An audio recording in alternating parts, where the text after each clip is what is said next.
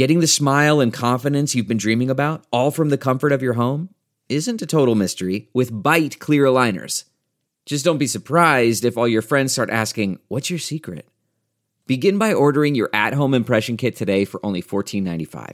Byte clear aligners are doctor directed and delivered to your door. Treatment costs thousands less than braces, plus, they offer flexible financing, accept eligible insurance, and you can pay with your HSA FSA. Get 80% off your impression kit when you use code WONDERY at Byte.com. That's B-Y-T-E dot com. Start your confidence journey today with Byte. This week on the Chicago Bears Review. After 16 games spread out over 50 shows, Larry D is now prepared to officially close the book on the 2015 season, but not before taking a look back at the year that was and what can be in 2016. Can this year be looked at as a success? And what will that look like in 2016? Ron Rugg from Footballers Americas joins us for the 2015 Year in Review episode of the Chicago Bears Review.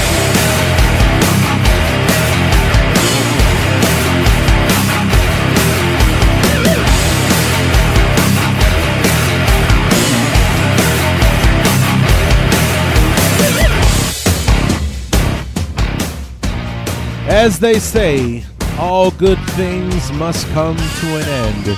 And here we are for the season finale of the 2015 season of the Chicago Bears Review, our ninth of, you know, I want to say our ninth season on the air, whatever, however you want to call it, being a podcast and, and whatnot. But concluding uh, officially this, the ninth season of the Chicago Bears Review, easily the most fun I've ever had doing the show. You hear me talk about this right at the very end uh, of the episode.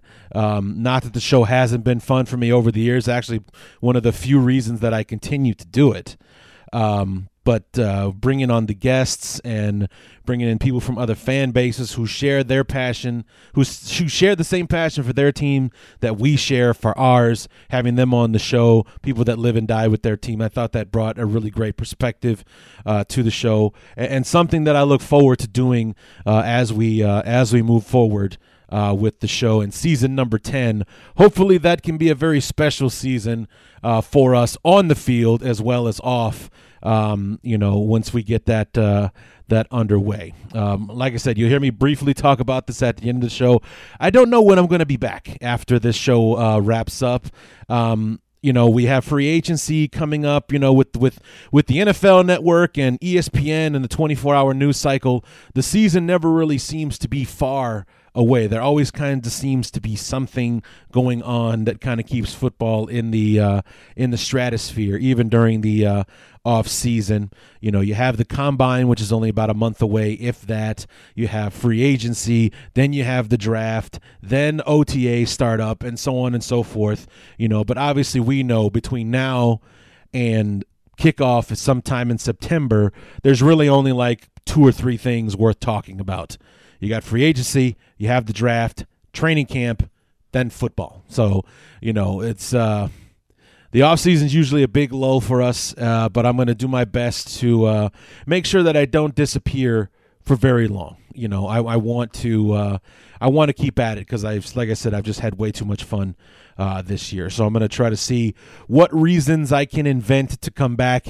Maybe I'll have to take back my saying that this is the season finale. Maybe I'll try to uh, you know wrangle up our divisional opponents uh, you know, from the from the AFC, NFC West, and and kind of do a roundtable discussion or something like that. Just some ideas I'm throwing out there. Don't hold me to it. I'll see what uh, what I can uh, what I can arrange. So, uh, but um, anyhow. Um, wasn't able to get Jeff Dickerson uh, back on the show this time around. Just weren't able to make it happen uh, with our schedules. Uh, uh, and such. So we brought in the next best thing, our good friend Ron Rugg uh, from Footballers America. Um, just got done editing uh, the interview. Um, it was kind of a very loose form. Uh, we really couldn't even call an interview. It was more like uh, somebody just pointed microphones at us while we were on the phone talking uh, about the Bears because it's a very loose uh, conversation. Uh, bounces around a bit from time to time. Doesn't have very much structure uh, to it, but it's a lot of information in there. Um, the one thing that we didn't do, and it probably for good reason because we lost 10 games, but we didn't do a game by game breakdown. It really was no need uh, to do anything like that. You guys all know how the season uh, turned out. So we, we go back and we, we talk about the you know free agency, the draft.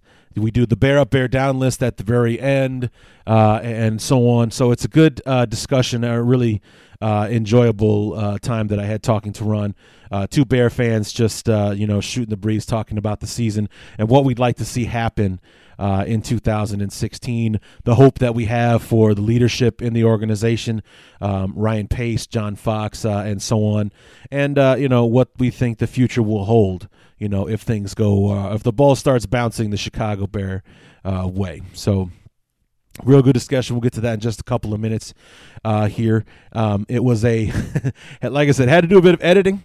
It ended up being what I wanted to be like a 30 to 45 minute discussion. It ended up being an hour and 25 minutes. I was able to shave it down to 107. So I'm going to wrap up this so the, the show doesn't get to be unbelievably too long. But um, you know, it's the year in review, so there's a lot to cover. We were talking about 17 weeks worth of stuff. But um, just a quick uh, couple of bullet things.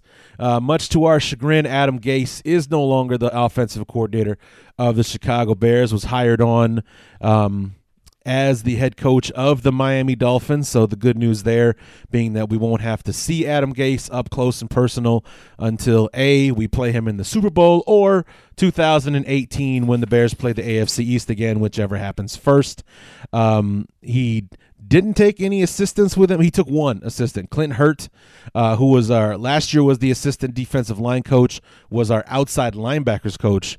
This year, he follows uh, Gase out to Miami. He's native to the area, so it's kind of a homecoming uh, for him. Otherwise, Gase did not uh, didn't uh, pick at the. Um, coaching staff, uh, Dowell Loggains, as was one of the worst kept secrets in football, our quarterbacks coach, one of Jay Cutler's favorite people in the organization, was promoted to offensive uh, coordinator. So, according to Pace, according to Fox, uh, and so on. Uh, nothing is going to change as far as the offense uh, is concerned. We still we're still going to implement the system that Adam Gase was running. Dowell Loggains will just be the guy calling the plays uh, this time around. So um, don't expect a big departure or a, you know um, it's not going to be a team that has to relearn a brand new offense because there's a new offensive coordinator. The offense is in place. We just got a new guy calling the plays. Uh, is all there is. So and somebody who's already within the organization. So no real transition or anything will be needed, which I think will be huge for Jay um, you know, not needing to learn a brand new offense and, and so on and so forth. So uh, the other big news uh, that took place was that uh, Kyle Long, actually, uh, you know, we were saying that the Bears didn't have anybody make the Pro Bowl first time since '98. Now that's no longer true. Kyle Long was an alternate uh, for the Pro Bowl and was promoted to the Pro Bowl roster when Jason Peters, the offensive tackle from the Philadelphia Eagles, um, due to injury was not able to play. So Kyle Long does make his third Pro Bowl in three NFL seasons. So he will uh, represent the Bears uh, in Honolulu uh, the week before the Super Bowl. So big, uh, big congratulations to Kyle Long, three for three so far, the first in Chicago Bear history uh, to be able to uh, to do so. So congratulations to Kyle Long, and then finally to wrap things up here before we get to the interview, uh, as promised for the last four weeks, our spread the word challenge to see who will win those uh, official Chicago Bear Review posters designed by yours truly. And as should be no surprise to anyone, our two winners, Eric McCubbin and Tim Uncle Bear Sanchez, were the winners uh, by a pretty wide margin. Uh, I want to thank everyone for playing. You guys all did awesome, uh, getting the word out there and uh, you know spreading the word of the Chicago Bears review to any Bear fans who weren't listening. That need to be, damn it, need to be listening to my show because it is the best Chicago Bears podcast out there. And uh, congratulations to Tim and Eric. I already have plans to meet up with Eric, who actually lives in the same area uh, as myself. So we're meeting up to get him his uh, poster. Tim just has to get me his uh, address and which style of the two posters that you want. You can see those on the uh, Facebook page, which are the two that he wants, so I can get that sent out to him uh, as soon as possible. So those are the the brief announcements that we had there uh, at the beginning, and the rest will be covered by myself uh, and Ron Rugg as we sit down. You know, sit back, nice cup of hot cocoa for those of you in the frozen temperatures. I think the high out here in the Quad City area is uh, 12 uh, today. So yeah, need some hot cocoa and a blanket, maybe over the feet, that kind of thing. Sit back, relax, and enjoy myself and Ron Rugg discuss, the, discussing what was in 2015 and what could be in 2016 in this year's year in review.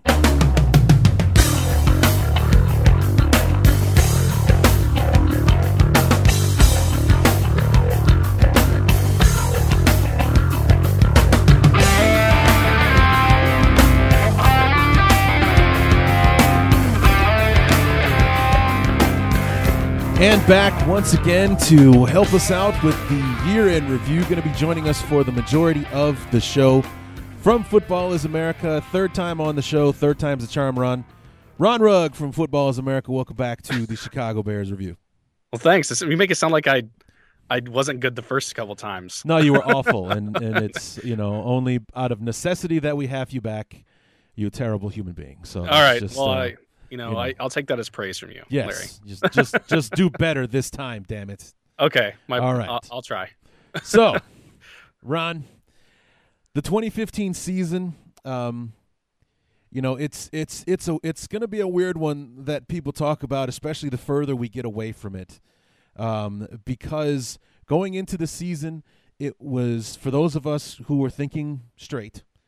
Um, we're thinking that based on what we saw in 2014, all we want to see in 2015, the realist has to think that what we want to see more than anything is improvement and competition and competitiveness, you know, a fight in the team compared to the lame duck squad they put on the field at the end of 2014.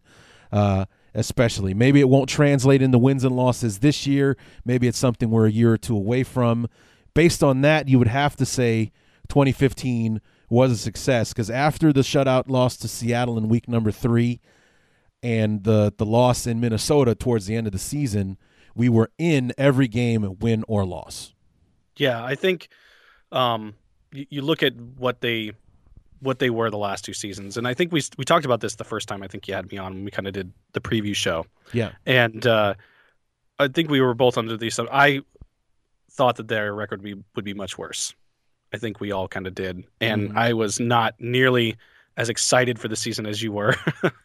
um, but they ended up they ended up being way when you say they were into it when they were in the games way more and they were way more competitive that's kind of an understatement when you look at what these same players for the most part were feeling at the end of the season yeah the way that they played at the end of the season of 2014 the the blow up in the locker rooms the just showing up. That's what they were doing. And they came out and played. They actually played. They wanted to be there. They wanted to play football. And I think that started from the top down. Yeah. The hiring the getting John Fox in there to unify the locker room. That's what he does best. Getting bringing in Adam Gase and his guys to to see if they can right the ship when it comes to Jay Cutler. They did that. The big things that I said would be the downfalls of them, they corrected I said the only way they win, the only way that they're competitive is if they correct these things, and they corrected almost all of them. Now the defense obviously still leaves a lot to be desired. Right. Um, you have a lot of issues there, but I think that's more of they were playing the cards they were dealt. Yeah. Rather than scheme or fit or anything like that. They they shifted from a four three to a three four, and played I thought decently well. They are still middle of the pack defensively. Mm-hmm. Well, I mean, so, just just think, Ron if we had this middle of the pack defense in 2013 when we had the best offense in the NFL outside of Denver's historic offense, we'd have been a playoff team. Hell, we'd have made a deep run with a mediocre, you know, middle of the road defense and the best offense in football. Exactly. And you if you're a Bears fan, uh, and we we know them, Larry, the ones that stuck by Mel Tucker after they decided to keep him on for another year. and who were the apologists who stood by him, who stood by Mark Trestman's decision to keep him. Um, you you have to sit back now and wonder how how it was not at least that good at least this good when he was there. Yeah. I mean, at, at- during that time frame, Peppers left, Mhm. Tillman's left. Yep. And the defense was still middle of the pack this year with people like Shea McClellin being the play caller. Mhm.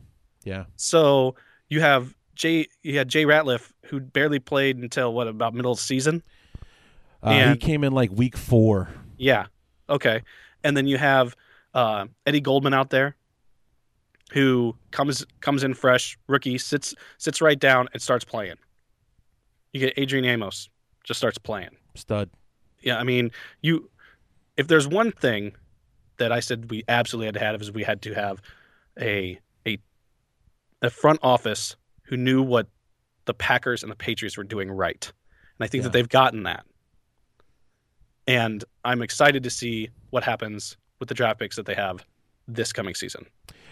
Yeah, no, I, I definitely uh, agree with that. And, and to go back to your point about the defense, uh, I was reading uh, some stuff online.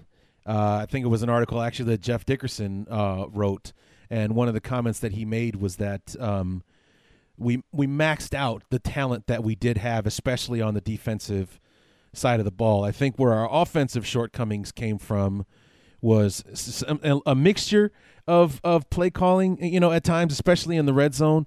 But the fact that, and you and I were talking about this just before we started recording, was that the we never had a healthy offense on the field ever this year. Like the, the the eleven best players that we wanted at the beginning of training camp never took the field with each other in 2015. Exactly. I think when you say it's a mixture of of injury and play calling, I think a lot of it has to do with injury more Yeah, than play for calling. sure. I th- I think well, because your injuries are going to limit your play calling. right, exactly. And you're not going to know what's going to work with the talent that you have left over. Right.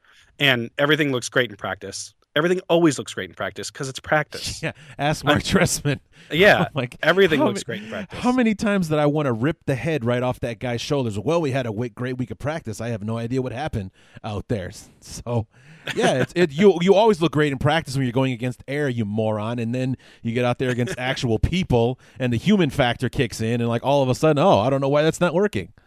So, Well, I if the the one thing when you're talking play calling that happened this year is I thought they got a little too predictable yeah, in their play calling. I think defenses and I think the games that the Bears were very competitive in leading up into up to that Thanksgiving game against the Packers, I thought are very informative when you compare them to the games that came after.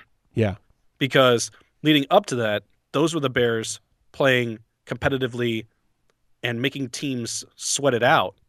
Whereas on the back end, those were the games the Bears were playing competitively competitively, but were just always the little brother behind the other team. right, Yeah. So, um, there there was obviously a lot that went into some of the losses the Bears had, but when you look at the losses before that that game and the losses after, I I think it was teams started figuring out what they were going to do to stop the Bears after that game, and it started working for a lot of them. And I think the injuries piling up uh, definitely made you know that was a big part of it. Matt Forte and Martellus Bennett and Jeffery and not having Marquess Wilson, not having Eddie Royal. I mean, you got to people got to remember. I mean, they, they were playing with guys off practice squads from other teams. Yeah. I mean, on well, I think our our starting wide receiving core for the last game against Detroit was Josh Bellamy, Marc Mariani, and uh, Cameron Meredith. Those were the top three guys we had in the wide receiving core because Jeffery was out, Eddie Royal was out, Marquess Wilson was out. That's one, two, and three going into the season. So we had four, five, and six were our were are the guys that were that took the field that final Sunday against Detroit, and we still should have won that game. definitely. I and you know what my thoughts are when it comes to certain players, and we'll get to that later. Mm-hmm. and uh, and this is going to sound weird, especially coming from me, just because of how much I have uh, not been an apologist and not been in his corner. And I said it, I think, a few times, uh, especially in on your fan page, was uh, there were many points this season where instead of it being the other way around like it normally was, Yeah. the team let Jay Cutler down. I thought this year nobody could have done as good of a job with what he had outside of four or five guys than what Jay Cutler did. Yeah. Easily. Mm-hmm. I mean, you, you, everybody's going to make the argument, oh, Aaron Rodgers could do that, or Peyton Manning could do that, or Tom Brady could do that. I'm telling you, there's there's few. It's a few and far between yeah, list. it's it's definitely a short list that would have been able to do what Jay did with with the tools that he had. And eliminate his mistakes from yeah, previous on top of it, yeah, you're right. I mean, he had. If you, I went back and I actually compiled a stat for you for this, it was I didn't have a ton of time, but I put together a couple of stats uh, of his inter, of his interceptions. Eighty percent were receiver error, Hmm. whether they ran the wrong route, they quit on their route, or they let the ball hit them in the hands or in the chest, and it was a popped ball, a tipped ball, whatever. Mm-hmm.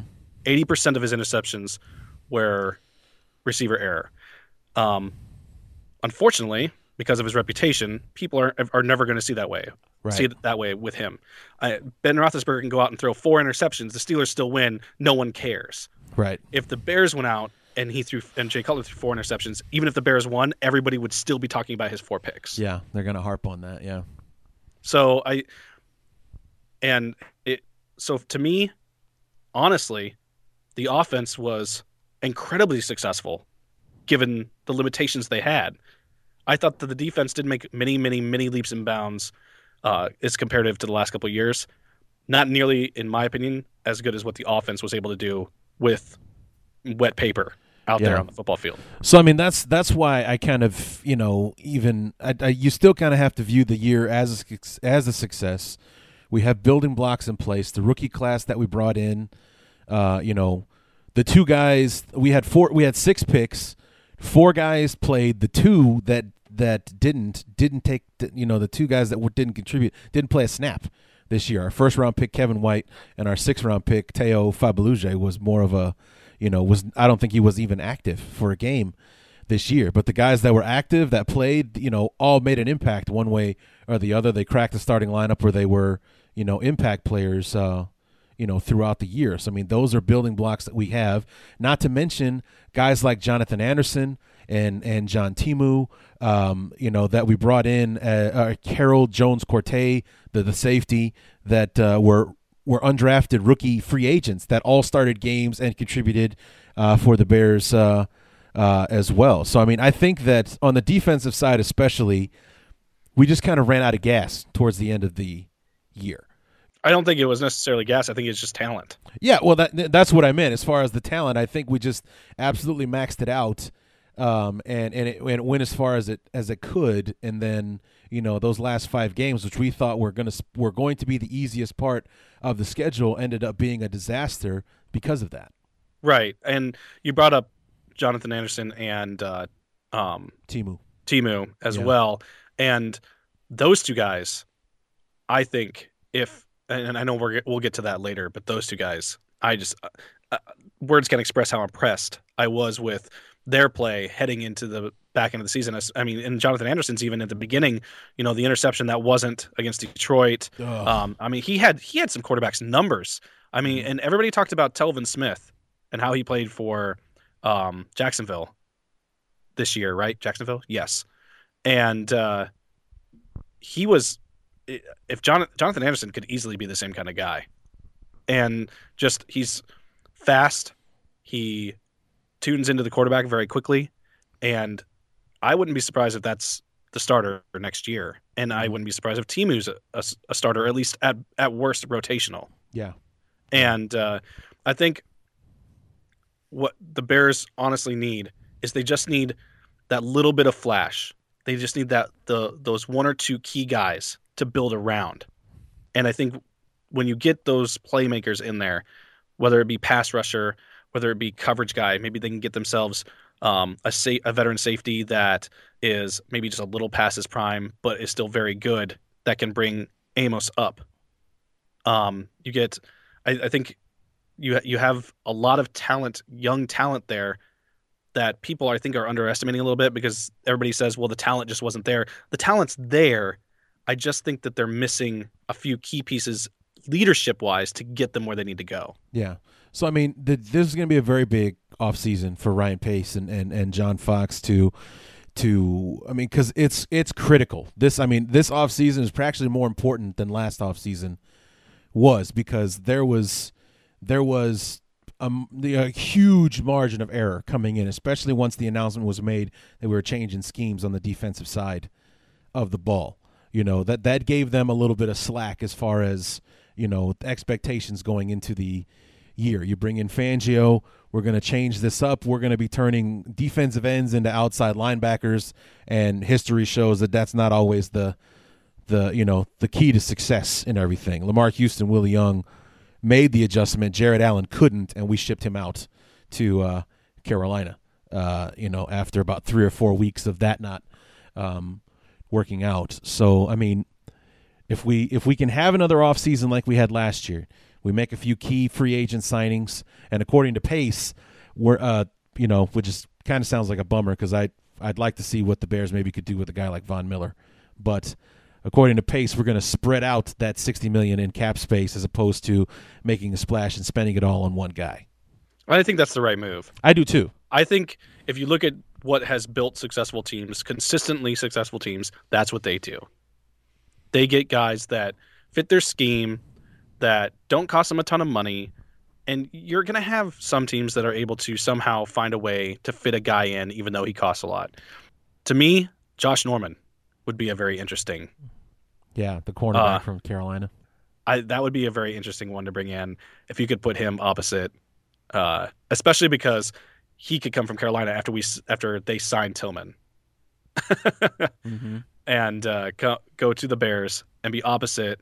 Um, opposite. I just lost his name out of my head. Um, the rookie, uh, the guy that was a la- rookie last year, um, corner that the Bears have right now. Fuller. I can't think. Fuller. Fuller thank you. I Jeez. couldn't think of his name either. That's what, man. I, I, swear to God, I wasn't letting you struggle. I was like, "What is his name?" I don't. I was remember. like, "He's hanging me out to dry, hardcore no, right now." Kyle uh, Fuller. Kyle Fuller. Kyle yes. Fuller.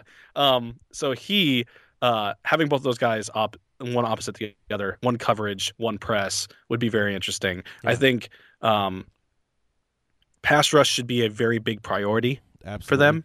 Yep. And uh, if they're going to stick with this three four base because they play more of a base than they do any kind of blitz packages or anything. They have some specialty type stuff, but for the most part, they played a base defense most of the season. You think that's maybe why we didn't blitz more because we don't have the playmakers to get to the quarterback like that? I I believe so. I think that they uh, uh there was a lot of talk this year about how the Bears didn't take any risks on defense.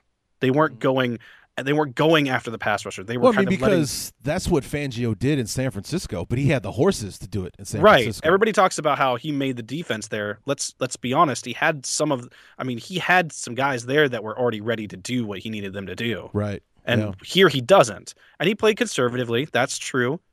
Since Brian Urlacher has left, yeah. and even even those last few years that Brian Urlacher was there, the Bears have had major major over the middle coverage problems. has been the same every year. They have two spots on the football field that they just do not put people in to cover. If you're an, if you're an opposing offense, you know that 5 yards past the defensive line to 15 yards past the defensive line and directly in between the numbers is open. They yeah. did it to teams did it to the Bears all year. If you can get yourself a Clay Matthews, a JJ Watt, or a, any number of other outside linebackers that can play both the three or the four technique for them. Like a like a Cameron Wake or something like that. Yeah, if they can find somebody like that, that, and then they can also still draft themselves because I think that would be the key. If I if it was me, I would go after that kind of a guy in free agency, and I would draft me my inside linebackers. Yeah, I mean, I was, uh, you know, going to bring that up. With the, you know, as we probably know by now, the Bears are picking 11th in the first round uh, this year, and I've seen about three or four different mock drafts uh, from three or four different sources. Mel Kiper, the draft guru himself, released his first one, I believe, yesterday, and has the Bears taking um, uh, inside linebacker uh, Reggie Ragland from Alabama.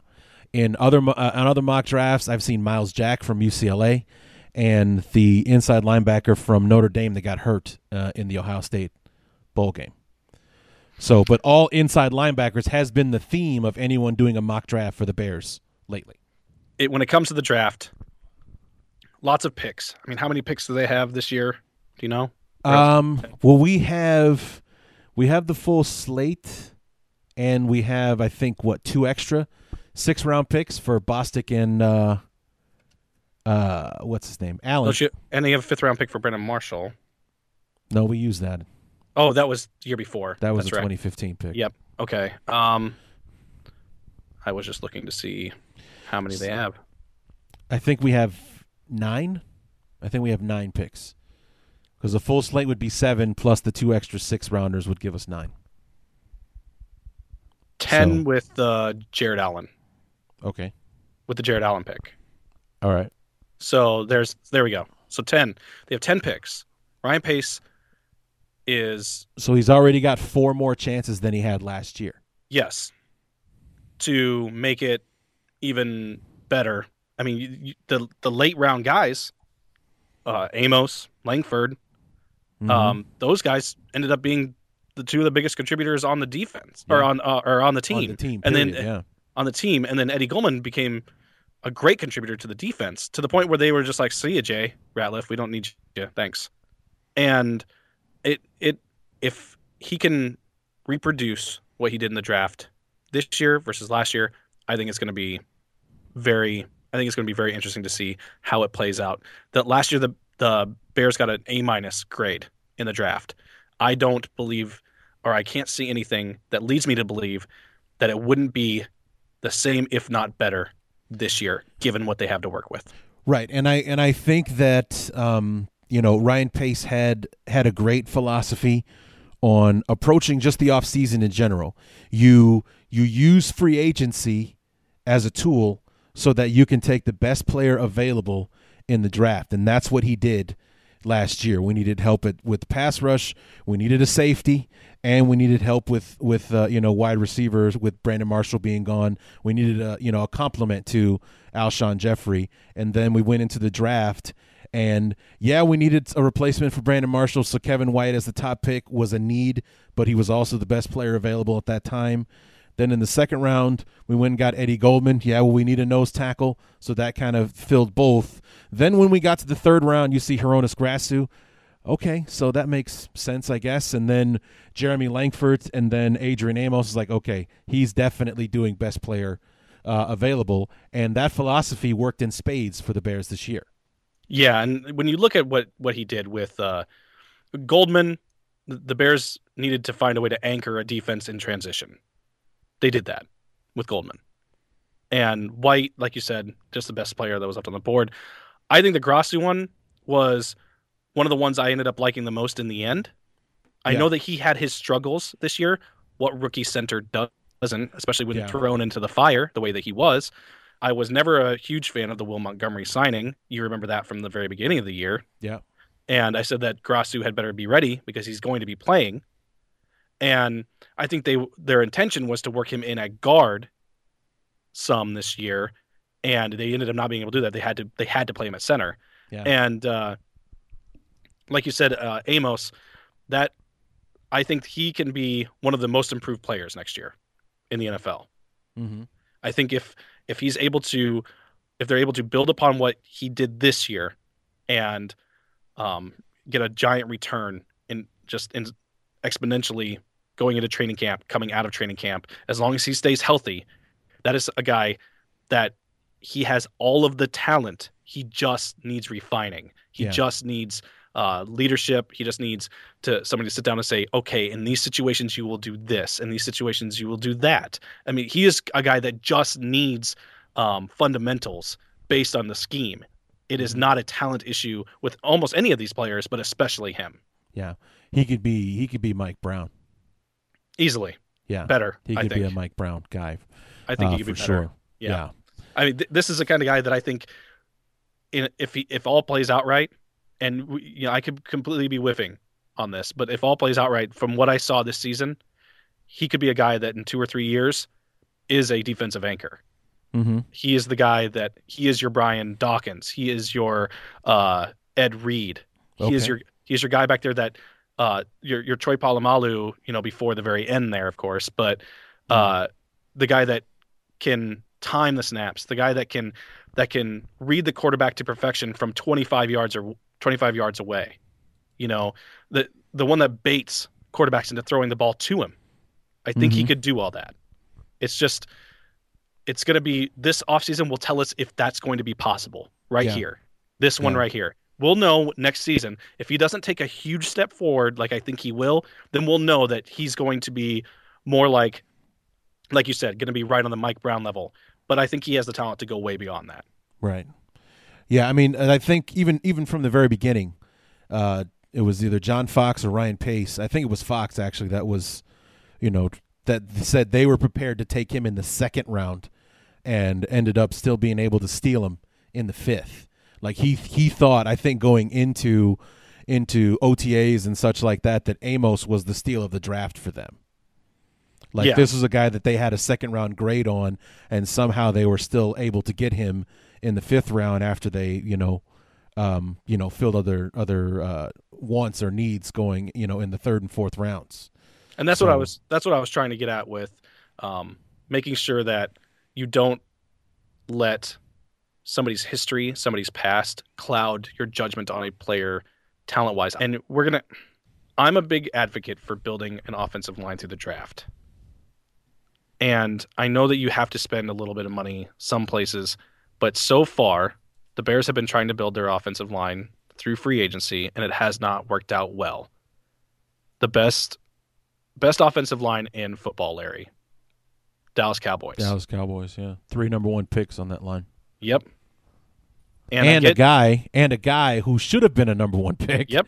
but because his personal life became public you know something on America's Most Wanted all of a sudden, um, you know, and- incorrectly at that. Yeah, on top of it all, La'el Collins, who was a surefire first round pick, went undrafted, and I was, I was like, why didn't we sign him?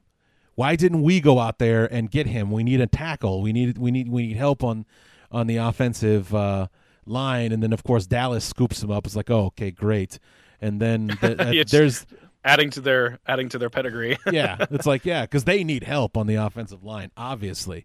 Uh, in Dallas, watching him uh, go out there, yeah, just ridiculous the line that they have. but you, but you know, the point you're making is, you know, those are guys that they all drafted, Mhm. you know, and an undrafted rookie free agent. You that should they probably would have drafted. Yeah, most Uh, likely. or yeah. somebody would have drafted, but uh, I, I'm just a big advocate. There's a lot of things that I believe in building through the draft.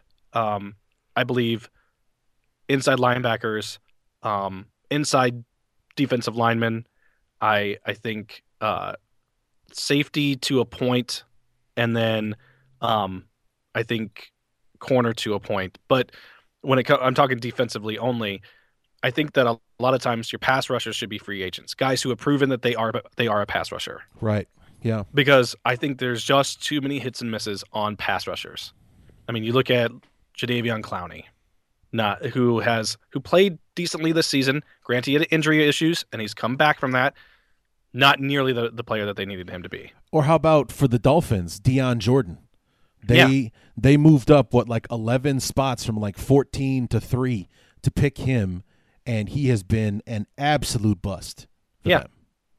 So you I I think there's just certain things you take in the draft defensively and ones you should steer clear of completely in the draft unless they are the number one guy in the country at their position. yeah, I mean, if if they are the number one, and I'll extend that to number two. If they're the number one or the number two guy in the country, pass rusher wise, you go after them. But for me, what I'm hoping to see from the Bears when it comes draft time is inside linebacker or uh probably Offensive say line. probably offensive line. Yeah, I, I would have to say, uh, hopefully, a guard or a tackle. And we'll talk about, like you said, we'll talk about the Kyle Long thing. And there's a reason why I say a guard or tackle.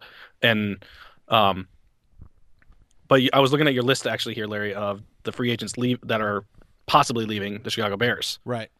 And I just wanted to know if you, you want to touch on that just a Yeah. little bit. Uh, yeah. So I mean, Matt- just just to go through them real quick, we got Mhm. Matt Forte, Alshon Jeffery. Those are the big two. Marc Mariani, Zach Miller, Will Montgomery, Vlad Ducasse, Mitch Unrein, Sam Acho, Shea McClellin, Tracy Porter, Alan Ball, and, and Patrick Omameh is a restricted free agent. Now, after Alshon Jeffery and, and Matt Forte, and actually probably about Mariani and Zach Miller, the rest of those guys after that are all, you know, they were all on one year deals, so they're most likely, you know, not coming back for a second. Uh, guys like Montgomery and Ducasse and, and Unrein and Acho, you know, these are guys that are kind of like placeholders for whoever the Bears want to bring in next, uh, kind of thing. You know, first year for Pace and uh, and so on. So, but um, you know, well, I don't, I don't see the, the people I can definitely see not coming back. Montgomery's definitely not coming back. Right. Um, he and granted, it's unfortunate injuries happen, but given his history with injuries and given the fact that the Bears are going to be unimpressed with the fact that they had to cover for him so early in the season. Yeah. They are not going to be bringing him back. I think Ducasse, he had flashes of being at least formidable on offensive line, but he let a lot of things go, mm-hmm. and uh, was I won't ever I'm, I'm not going to ever say that he was the reason that they lost games, but he Jay Cutler paid the price for some of his, some of his play mm-hmm. this year, and so I could see, and I think he was a, a guy they brought in because of injury. They needed another person to bring in because of injury, and then he ended up playing because of more injury. Yeah, and Mitch Unrein, I actually like Unrein. I do too. Yeah, I, I think I he. Uh, I think that's somebody who just is still looking for his place mm-hmm. and what his actual job should be. I think he's very interesting and rotationally. If you can get him for cheap, I would hang on to him. Right. Just because I think he'd be real great in that rotation. And uh, I, Sam, I kind of like you were. I think you were about to say that about Sam Acho too. I kind of exactly, put yeah. him in in the same category. I think he really loved being in Chicago this year. I mean, he played so well in the preseason, and the Bears cut him when he came down with that with that illness that was kind of going through the team, and people lost their minds. I was one of when them. we cut. Yeah, you were when they when they cut Acho, and then of course they brought him back once he was finally healthy again. You know, so everybody was able to just relax after that happened. But you know, I think he is kind of one of those quiet favorites in Chicago. Um, was kind of the number three guy behind you know Houston, Lamarr, McPhee, and and and stuff like that. He's uh, he wasn't always on the field, but uh, one that kind of who did a good job of making the most of the time that he did have on the field. Yeah, and I, I'm actually interested to see uh, how he what well where they'll play him at. Like I honestly thought that he would have been best if they were going to blitz. That that's that's a great spot for him to be if they're gonna if they're gonna do blitz packages, which is what they'll do with with Fangio. Why not have him and McPhee one side and the other, just because if they're going to rush five, I mean, Acho has the ability to do that either side of the football. So does McPhee. So really, you, you just take your pick. I I really like him. I was I was of course very upset when they when they got rid of him. I I think I uh, I think I talked about it on our show about five straight minutes about how stupid it was that they let him go. And um, and I think I think the big part was that I said they kept they let Sam Acho go and they kept Shea McClellin and I just don't understand and I, I we've said it and that's the, another guy you got on your list and hopefully they've learned their lesson by now and it's done. I hope that this is it. I hope that they are tearing that page of the book out. They're wadding it up. They're lighting on fire. They're swallowing it. Like I just mm-hmm. I hope that it's gone forever. That Shea McClellin era should be done. I I know that he had some very good things that happened. He had, I think, at one point he led the NFL in tackles for a little while, and uh, it was I don't know if it was I think it was a, a week or two. It was way better than what we thought it was, like you said, but I just can't see him sticking around for what they need at that position unless they're going to keep him on maybe special teams uh, if they can get him for cheap. But I just uh... no, I, I, I just don't honestly I, I don't see it. I don't see it happening. Um, Tracy Porter is interesting. Um, I think they um, should keep him. Yeah, for sure. I, I don't. I don't think there's any. There's no reason to let him go, especially because he's going to give you the old player discount, mm-hmm. so that he doesn't have to move. Yeah, I think that's in itself. I, I thought he played very well. I think that he kind of got the shaft on some pass interference calls this year. Oh yeah. But I think if you're going to take him, if you're going to talk about him or Alan Ball, I'm going to take Porter. Oh yeah, for sure. Easily. So, uh, yeah. and then you're offensively, you're talking Matt Forte. I think we're all, we're all in agreement. He's probably gone after watching Langford play this year, mm-hmm. and in a sole role. It's not. This isn't like a lot. I heard. I saw some com, some comparison um, conversation of this is going to be a situation just like when Thomas Jones left and they put Cedric Benson in charge. And I Oh, was like, God. no, no, it's no, No it's way. not. It's not even close. It's not even the same. It's not the same scheme. It's not the same type of player. The the league has changed since then. I said it's not even it's not even close to what. you- and so I dispel that right now. Matt Forte, Jeremy Langford is Matt Forte's replacement, not a different running back. Yeah. He is going to come in and do what Matt Forte did, just at a younger age. Alshon Jeffery, I- I know that you don't know what you have in Kevin White. Yeah, and and and because of that, I think letting Jeffery go leaves too big a hole to be filled. You know True. what I mean? But he's going to demand a lot of money. Well, and that's why God invented the franchise tag. So, I mean, you I mean, and if I know it's it's it I know the players hate it, and if I was a player, I'd probably hate it too. But in this case, how can you offer at Jeffery anything but the franchise tag at Right. this point after the year that he had? Yep.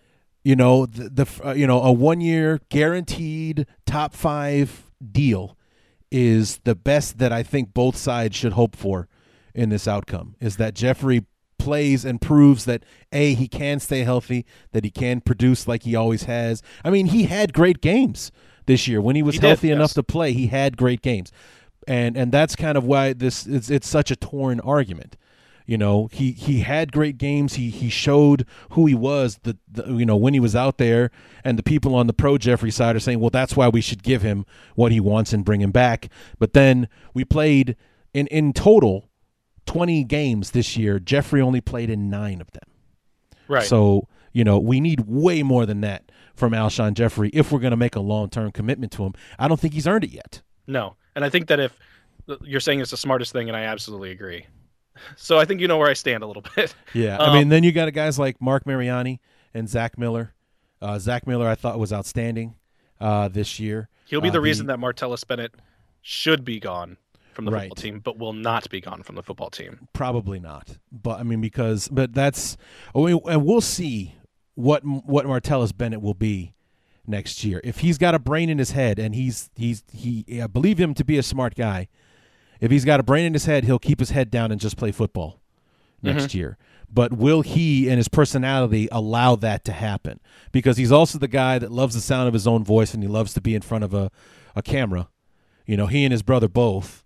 You know, will he uh, will that allow that? Because he's he's got one year left, and is he going to make enough of an ass of himself to turn other teams off from signing him, or will he keep his head down, play football, produce like he has in the past, and move on? and force the Bears to spend money Yeah, to keep him, or Yeah. other teams to spend money to get him. I think Zach Miller is going to pan out way more than what people think. I think Martellus Bennett will play his last year, and that will be it. right. And uh, Zach Miller will be the transition point there. Marc Mariani, that is a guy that I was never really high on, mostly because of his special teams play Mhm. and the decisions that they made putting him on special teams. yeah, But in a receiver role, yeah. As a special teamer, I do not want Marc Mariani back. no. I don't. I mean, he was he obviously was way better than what the Bears had when we signed him to be our punt returner. He was a breath of fresh air compared to the dumpster fires that we had out there. Right.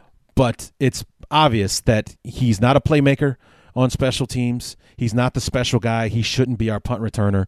But the way that he emerged this year and how he became Mr. Reliable, especially towards the end of the season, I mean, he had 80 yards on six catches in the game against Detroit. Mm-hmm. That's the guy that I want back for next year.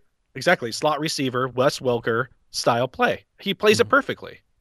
Yeah. He does it great. And if he can develop that reputation with Jay Cutler, I think that that could easily become a household connection. Yeah, I mean, and, and this was a guy that didn't make small receptions No. this year. Anytime that he made a catch, it was, you know, 10, eight, you know, 8, 10. It was always for first downs, always for big chunks of yardage, you know, always in the middle of the field and all that kind of stuff. and he fought like- for him. Yeah, and he did. He did. And So, I mean- and it wasn't like we're not talking like Jay Cutler threw the ball 60 yards through the air to him. Jay Cutler threw the ball to him 5 yards away and he turns that into a 20-yard gain. Right. I mean, that's Those- the kind of stuff across the middle routes. Yeah. Yeah, absolutely. he's perfect, and he can take a beating, and that's what I like to see. A receiver who will go out there, who will take, who will take a Vontaze Burfict style hit, and get up and go right back up there, line right back up, and do it again. Yeah, we And should give him. something Uh, we should put the 87 on him instead of 80, so he can be the new Tom Waddle. Yeah, I love it. We should do it. Yes, I'm I'm I'm for it. We should make him change his name. And Start a petition. you yes, know, just um, but yeah, I, I'm I'm excited to see him come back. Uh, I really hope that they're smart enough to realize what they have in him, and realize that maybe he was a. that- Ironically, he's a way better receiver, slot receiver, than he is a kick returner. Where the Bears tried to change that around with Devin Hester a while back and make Yeah. a really good receiver out of a out of an outstanding kick returner, and boy did Yeah. that not work out. no, it did not. But I think this one can. So maybe they can atone for that. So, so those are the free agent targets. Those are the free agents. And you start to wrap things up here. Uh, 2016 uh, or 2015, the Bears had the toughest, based on opponent win loss records, the toughest schedule in the entire NFL. Number one uh, in the league. Uh, I think almost a 600 like win percentage for the teams that they played uh, this year. Um, going into 2016, based on win loss records in 2015, the Bears have the third easiest schedule. The AFC South, the NFC East, the two worst divisions uh, in football, and our and a fourth place schedule with San Francisco and Tampa Bay being the same place finishers And I don't. we should with a with a with a home schedule. Sorry, of Jacksonville, Tennessee, Philadelphia, Washington, and San Francisco. If we don't win more than one game next year in Soldier Field, I'm gonna blow the place and burn it to the ground. uh, that home game stretch has a lot of unknown Mhm. in it. We we have the known of our division, and then the unknown of the uh, of Tennessee, Philly, San Francisco. Um, I'm I'm really. I think Green Bay is going to get better. Obviously, Jordy Nelson's going to come back, so that'll be that's kind of a if our team, of course, improves at the same rate, uh, that's that could be a toss-up game. Minnesota got the best of us, um, in Minnesota got the best of us in a game they shouldn't have won this year, No, no. and uh, Detroit got away with one as well this year with the no. they got away with two this year, man. That's true, but They sh- one more specifically with the interception thing. Yeah. And I think they the Bears can easily they can they can win these home games. They can. They can win the home games. They can I think they can beat Jacksonville because of the stigma that they have on the for road games. I think they can beat Tennessee. They're just not going to improve enough. I think Philadelphia will be a diff that'll be a, a something just to keep an eye on depending on where they play them. If they play them early in the year, maybe if they play the tougher teams uh if they play the tougher teams early, I think that they can beat them. If uh, not, then they're going to have some trouble. Right. And then on the road, it's a little bit more formidable, but these are definitely teams that are beatable 100%. Dallas, I think, is the, the only team on the schedule outside of our division opponents that really worries me. You got the Giants, new head coach, even though it's the promoted from within, so probably not a whole lot going to change because I think they're even going to keep Spagnuolo as their defensive coordinator. Yep. So they're not really changing anything except Tom Coughlin won't be there. Houston uh, won the division. They they played strong, except for that wild card game where they didn't play at all. Uh, and then you have Indianapolis, who was just decimated by injuries uh, uh, this year. Andrew Luck, you know, I don't think he has a spleen anymore with what happened to him and and all that kind of stuff. We'll see what happens there. They inexplicably brought Chuck Pagano back and their their um, GM on Yeah. top of it. So I don't know what kind of message that sends to the team because they just spent the whole year talking about how neither one of these guys is going to be back. Not only are they bringing them back, they extended them through the end of the decade, which I can't. I just can't fathom that. And then Tampa Bay, um, you know, who knows what they're going to be now with Lovie gone and, and Dirk Koetter, the new head coach, and, and all that kind of stuff. So, Will it be the third So- year in a row that we play both San Francisco and Tampa Bay? uh, no, just the second. Will this will be the third year for this next year? Will be the third year for Tampa Bay. Second. No, you know what? You're right. You are absolutely right because we played them both. Um, in back to back years so far. Yeah, yeah, Yeah. yeah. You're right. You're right. So uh, you say it's the third easiest schedule, which means that it's going to end up being at least in the top five toughest. That's Yeah. how. Yeah, Yeah. something like that. Sure. Yep. Sure. So, but that's um, kind of the look forward that we have there for the for the schedule. On paper, it's the third easiest schedule. So, you know, I mean, who knows what we could have done against that schedule this year? Hmm. You know, it's interesting to think about. Um, you know, just I think we definitely would have won more than one stinking home game. That's for sure. So, but as uh, as we wrap things up here, Ron, uh, how we met was through you being a listener of That's the correct. show. Yep. So big I, fan. I I bestow the honor upon you of taking part in Bear Up, Bear Down. Am I the first? You are the first. Oh, You Now- are the first. So now I have to really not suck. so I mean, I've I put a list together here of of the team of the team of the players uh, that I think are worthy of these uh, bear up, bear down awards, and and I always kind of like to start with the bad ones first, so we get the bear down uh, Mm-hmm. awards out of the way 1st Um, I don't think there's really any question about these people. Uh, Alshon Jeffery, Mm-hmm. uh, despite his flashes and his production when he was on the field, he was off of it way too much Mm-hmm. this year, especially in an all-important contract year, in a year that there really wasn't a year that where we needed him more, and he wasn't there. Eddie Royal, I lump him in as well. Antrel Rolle, you know, it was Antrel Rolle, Eddie Royal, and Pernell McPhee were our big three free agent signings, and Royal and Rolle were never, you know, were always out of out of the lineup, being banged up uh, as well. Uh, Martellus Bennett, same thing. When he wasn't c- crying to the media about his role in the offense, he was dropping passes, and then he himself got hurt and missed the rest of the season.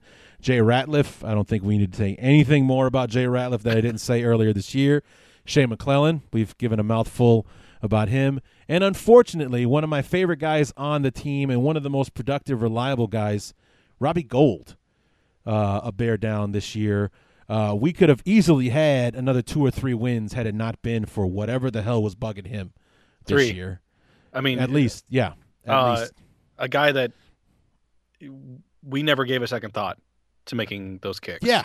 Yeah. And uh, yeah. a guy who in playoff and when playoffs came around was what his name says was solid gold. Yeah. And just uh, uncharacteristically this year in back-to-back games missed kicks that would have ended it for the Bears. And just I I of course was blown away. I'm obviously not as blown away as Vikings fans are right now. But and that's my stab. But uh Nice. Nice. um, I'm I uh, I definitely hope that he bounces back and that they don't make the mistake of using that as his, def- his a career defining moment and get Mhm. rid of him because I Yeah. think that he is still one of the best kickers in the NFL. Yeah. And then you added one um, to the bear down list. Go ahead and tell everybody what that is. Um, I added Matt Forte, and a lot of people are not going to like that. Uh, you're going to get a lot of comment, and I'm glad that you let me do it so that it takes the heat off of you, Larry. Um, well, I, I didn't put him on the list, Ron. You did. So, I mean, you know, I mean, I actually didn't put him on the bear up list.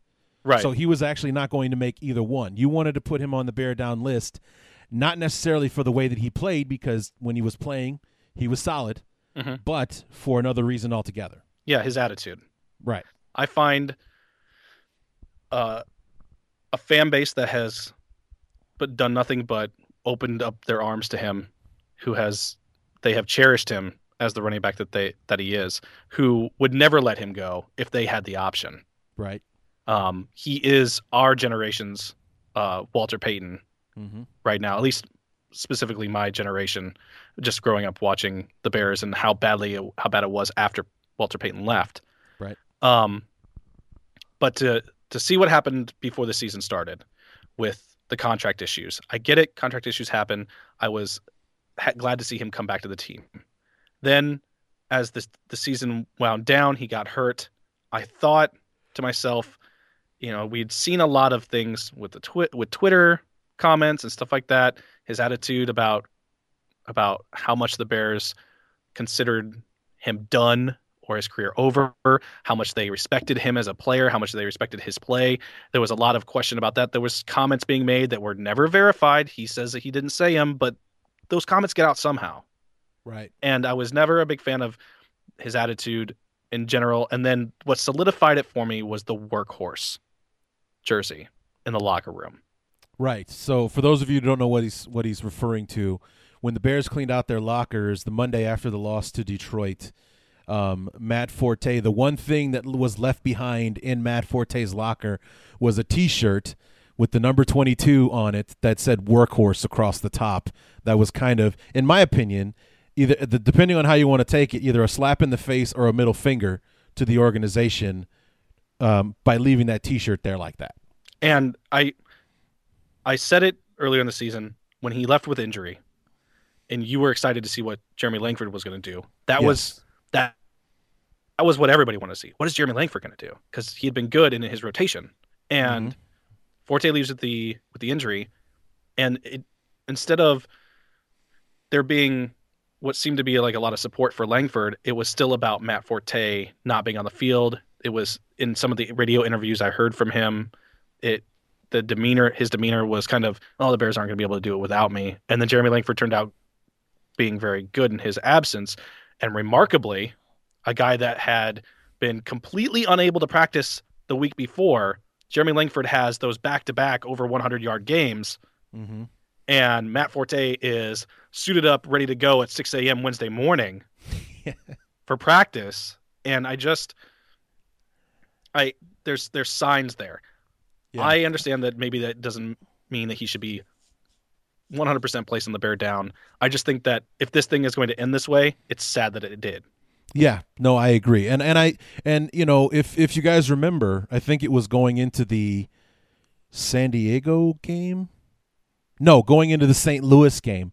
Um, no, yeah, no, no, in the, into the St. Louis game after he had that game in, uh, on Monday night national television against the Chargers when he made that crazy extending the arms diving uh, catch and then he you know he had like 70 80 yards through the ground another 70 through the air. That after he did that and he's like man you know the bears didn't miss a step without matt forte all of a sudden he's healthy enough to practice i made a point to bring that up on the show be like was anybody surprised to hear that all of a sudden matt forte is healthy enough to be practicing even though he didn't play for another two weeks because he didn't play against st louis or um, Denver before he finally played on Thanksgiving night. But you know, was anybody surprised that all of a sudden he's trying to make it work and trying to get himself out there after Jeremy Langford had his breakout game uh, against the um, against the the Chargers on Monday Night Football? Well, you could see it on his face on the sideline. You could. There was Mhm. a I can't remember which game it was, but I, I'm pretty sure it was the second game that Langford uh, played very well. And then the announcers, I think that I think I know what you're talking about. I think I heard the announcers say the Bears didn't seem to really miss a beat with him gone because of Langford. Well, it looked- was it was mentioned on the Monday night game, you know, Mhm. especially by Jon Gruden, Mm-hmm. and then it was doubly mentioned the week after in St. Louis Yeah, when he had that 80 plus yard touchdown reception. when the Bears the- beat a team the that they shouldn't have even had a shot right at, at the yeah, time. Yeah, they were supposed to get murdered in St. Louis, and they blasted the Rams out of the water. right, And, Jeremy Langford was a big reason why. and I think and I think it was that game. I I th- was it because I'm pretty sure he tra- he traveled on his own and he was on the sideline, and I thought I saw him, and th- he just had a look on his face like, uh oh. Yeah. And so when I listened to your show and you said you know that you weren't surprised that he was suiting up the next week, uh, I just kind of chuckled because that's exactly what I thought when I saw his face. Well, because all of his leverage was gone Mhm. after that. You know, it's like you guys need me. You're gonna have to bring me back whether you want to or not, and I'm gonna make you pay through the nose and and sign me for longer than you want to, because you're gonna have to. And then Langford has those two awesome games against San Diego uh, and St. Louis, both on the road. We won both of those games, and you know, especially the St. Louis game, convincingly, and he was a major reason why. Then all of a sudden, it's like, oh, I think I should probably get in practice so I can show them that they still need me. yeah, And, you know, sure enough, after that, you know, he did miss the Denver game, but he was there front and center, national TV Yep. against the Packers uh, on Thanksgiving night. yep. So, you know, for that reason, I think it's a valid choice. And that's, you know, I didn't think of it that way. I just thought maybe he played too well to be on the bear down list, but that's definitely a good reason uh, to have him on the, the bear down list for sure. Especially like if you said that's the way it ends. If we don't end up bringing him back and he doesn't, we don't get to shove that t shirt back up his ass for putting it up there, um, then, you know, that is, that is just, I just think it's just su- such a low class way to go out if that's how it ends. Mm-hmm. I mean, know, and I know there were, It's you know, there, petty. yeah, exactly. There were people out there that were kind of like, yeah, you tell them, Matt, you know, they they don't appreciate you and blah blah blah. The fans appreciate him. We've you know. all appreciated him, and I Yeah. will, I, despite my feelings about how this this last year has gone. I will always look at as at him as a, a, Chicago Bear, no matter what happens. I don't care if he plays another six years in the league, yeah, and on another team or on ten other teams, he's still a Chicago Bear, and yeah. I would be I would not at not even for a second be against them retiring his number or whatever. But mm-hmm. it, I just like I said, I would hate to see it end that way. Yeah. So moving on to the bear up list. Um, the first guy on the list we'll say for last, just because. Um, but we got um, Jeremy Langford, definitely earned it easily. Um, uh, Eddie Goldman, mm-hmm. absolutely. Um, and Adrian Amos. Those are our three draft choices. Hroniss Grasu was not a bear up or a bear down, so we'll just, uh, you know, he gets a passing grade for the season, mm-hmm. but we're not going to pin a medal on his chest this year. Yeah. Uh, Pernell McPhee was our was our top of the line free agent signing this year.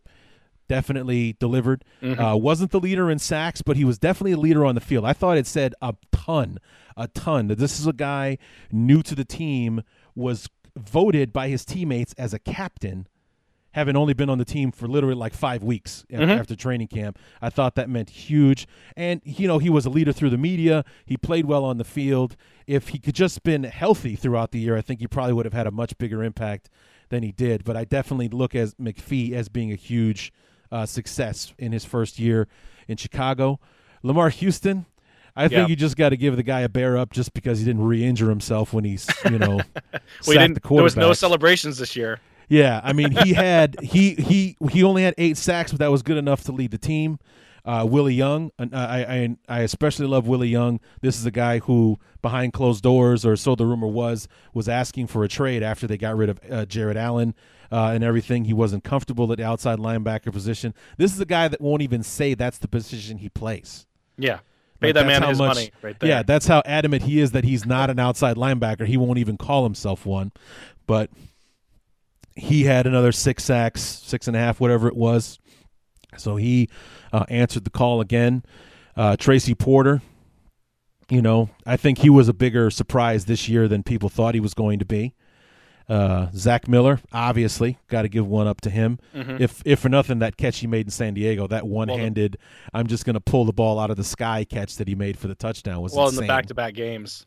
Well, yeah, two, with two touchdowns. Yeah, the St. Louis, the St. Louis game that he had there too. Uh, Matt Slauson, who I thought was our most consistent offensive lineman mm-hmm. um, this year. Uh, Marc Mariani, for all the reasons that we talked to about before. Jarvis Jenkins, he was the guy. He didn't he play in all 16 games this um, year? You know, for possibly. what the defensive line was supposed to be and what it ended up being, Jarvis Jenkins being the guy that was there from beginning to end was definitely not how the Bears wrote it up going no. into the year. But he was there. He was actually, we didn't get a sack in the first two games of the year. He got the first sack of the year and got the defense uh, rolling in that game against uh, uh, Seattle. Uh, so I wanted to give him a bear up for the year. Uh, John Timu and Jonathan Anderson, we talked about them uh, earlier. And then, you know, just for the improvement that we saw in, in, in how the coaching level rose, you know, and how we could see. And, and for Vic Fangio, we didn't quite get the consistent results that we wanted, but we didn't get smoked the way that yeah. we did against Mel Tucker. Our guys, at the very least, whether or not they were able to make the play they needed to be, they were where they needed to be so that the Bears just didn't get decimated by their opponents. You know, there were no 55 to 7 national TV atrocities like we had against Green Bay last year. Like we were talked about before, outside of our shutout since the shutout loss to Seattle and the, the, the bad game that we had in Minnesota. Every other game was down to the wire, uh, single digit finishes, win or lose. So the defense did its job to, at the very least, keep the Bears in the game. I mean, and he uh, is definitely one of the reasons why Packers fans were about ready to jump without a parachute this oh, year. Man.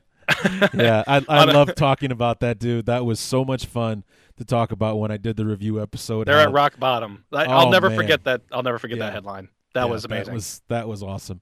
So, and then obviously we throw John Fox and Adam Gase uh, in there as well. And then the two guys on the list that we didn't talk about yet.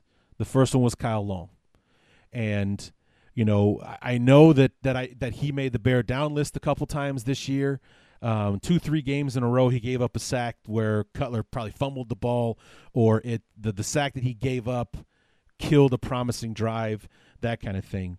But f- for all the good that he did this year, that Denver game especially, I think, was his shining moment, where Von Miller, one of the premier pass rushers in this league, was not heard from for the majority of the football game because that's who he was going head to head with for the most of the for most of that game. I think speaks to the improvement that he made throughout the year. He had that rough year week that rough game week 1 against um, Peppers again in Green Bay, and then just slowly but surely improved. And the thing about it is, when you're a tackle, your mistakes are going to be glaringly more apparent than they would if you were a guard. Yes. Because because you're getting beat off the edge by that guy that comes out by himself and so on and so forth. That it isn't really as apparent as it is on the interior as it is on the outside. So I mean that's why it kind of looked like you know some people probably think I'm nuts or like how people could vote Kyle Long back into the Pro Bowl uh, kind of thing. It's for all the things that we didn't notice because you know most of the time if you're hearing about the offensive lineman that is a bad thing. That is a bad thing. These are guys that would would rather be invisible as far as they're concerned. Would rather you not know who they were, what their names are, or anything like that because that means they're doing their jobs. And I was not a huge fan of him moving to tackle. Um, I went back, I reviewed, I reviewed some of the plays, looked at some of the things, and when you really look back at the schedule, Jay Cutler should be dead. Yeah. and so when you think about Kyle Long gave up sacks here and there that maybe stalled drives, maybe caused fumbles, maybe caused a turnover, that happens. But in all honesty, when you look at the defenses and what those defenses were doing to other teams, Jay Cutler should have been in pieces on that football field and it wasn't. And you brought up yeah. the Denver game. That was one I was going to bring up. I mean, there's no way that I know that they lost that one, but Jay Cutler should have been killed in that one. Yeah. And wasn't. Yeah, for sure. So, yeah.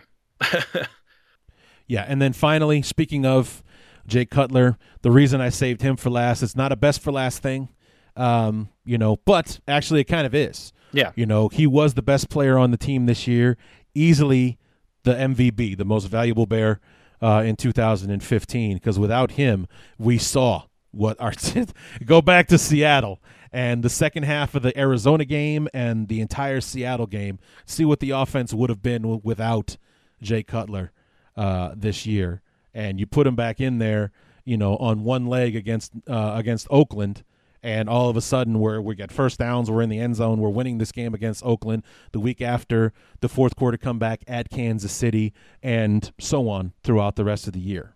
You, as a Bears fan, nothing infuriates me more than listening to people talk about Jay Cutler quitting in a NFC Championship game. Oh my God! Six I, years ago against oh man against the Green Bay Packers. Yeah, because if you watch what he endured in yeah. some of those f- first few seasons in Chicago.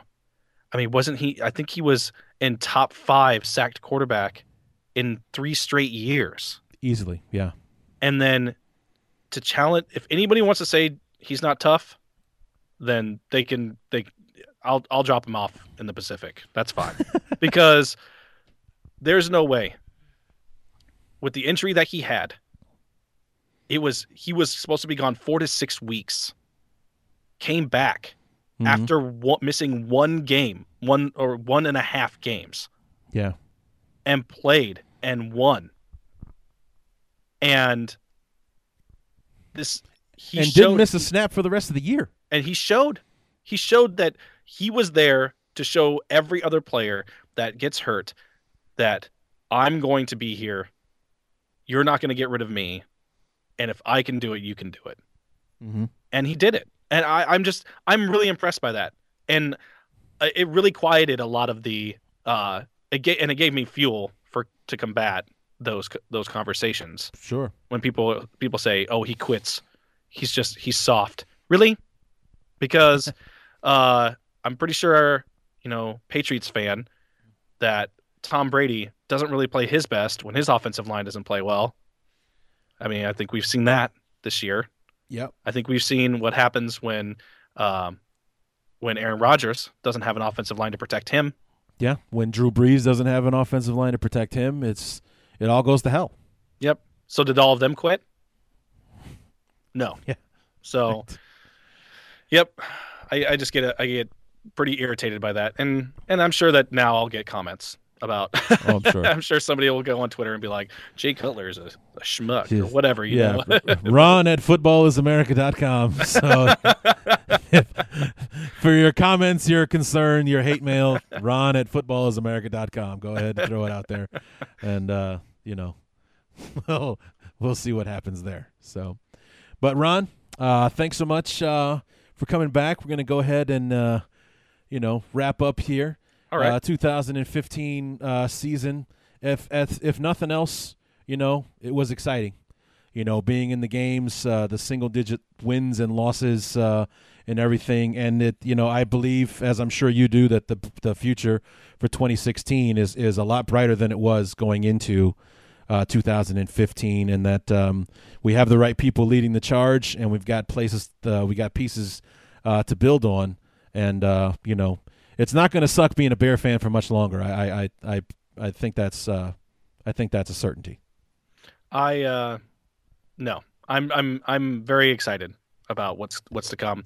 This season gave everybody that's a Bears fan hope, and I'm I just now I just want to fast forward. Can I can we just go to sleep?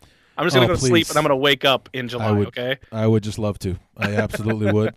Would love to fall asleep and eh, you know, and, and maybe wake up, you know, for a few minutes in April. You need to get Uh, yourself an intern. Larry. Tell him to build Yeah. build you a time machine. There you go. There you go. Yeah, we'll do that. So I mean, wake wake me up for the draft, you know, and then go back to sleep. Wake me up when uh, when training camp is wrapping up. You know, that's you know, because nobody wants to watch those first two uh, preseason games. And, Right. you know, wake me up for the dress rehearsal, and we'll we'll we'll go from there. So. So so anyway, Ron, thanks so much uh, Absolutely. for coming back. Uh, you can hear Ron and myself on the Football is America uh, podcast. And Ron, tell us where we can find that. Uh, you can go to footballisamerica.com. Our website has all of the podcasts there. Uh, you can also check us out on iTunes, Stitcher, all of the podcasting platforms. Just search for Football is America. We're on Facebook, Twitter at FBIA Podcast. And just basically, if you search for us on any social media platform, you'll find us. We're there. So and uh, you know we'll see what uh, what we here at the Chicago Bears Review do uh, in the off season. Um, definitely want to try to be a bit more active than I have been uh, in the past, just because with the guests and everything that we've had on the show, I've just had way more fun doing the show this year than I have. Not that the show hasn't been fun, but I've had way more fun this year having different people on the show, and especially having the fans from the other fan bases uh, come on and and uh, talk about their teams uh, with us. So definitely want to figure out how to stay more active during the during the off season and who we can bring on and, and for what reason and, and so on and so forth. So um, stay tuned to our Facebook page um, to stay you know to keep uh, up to date or on Twitter as to when it is I'll be coming back. Uh, you know maybe a maybe a pre free agency show or something like that and and everything uh, in between. So uh, keep your eyes open. We will be back. We will not be gone for long. But until then, my name is Larry D, and this has been the Chicago Bears Review.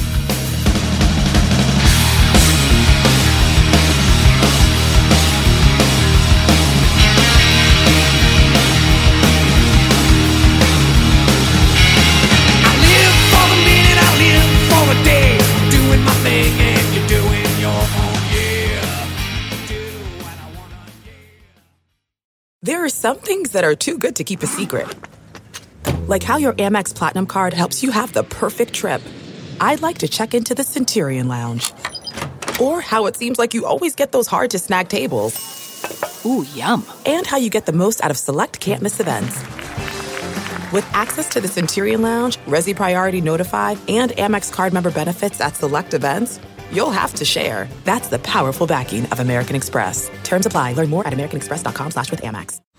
Man, that sunset is gorgeous. Grill, patio, sunset. Hard to get better than that. Unless you're browsing Carvana's inventory while you soak it all in. Oh, burger time. So sit back, get comfortable. Carvana's got thousands of cars under $20,000 just waiting for you. I could stay here forever. Carvana, where car buying meets comfort, meets convenience. Download the app or visit Carvana.com today. Delve into the shadows of the mind with Sleeping Dogs, a gripping murder mystery starring Academy Award winner Russell Crowe. Now available on digital. Crowe portrays an ex homicide detective, unraveling a brutal murder he can't recall.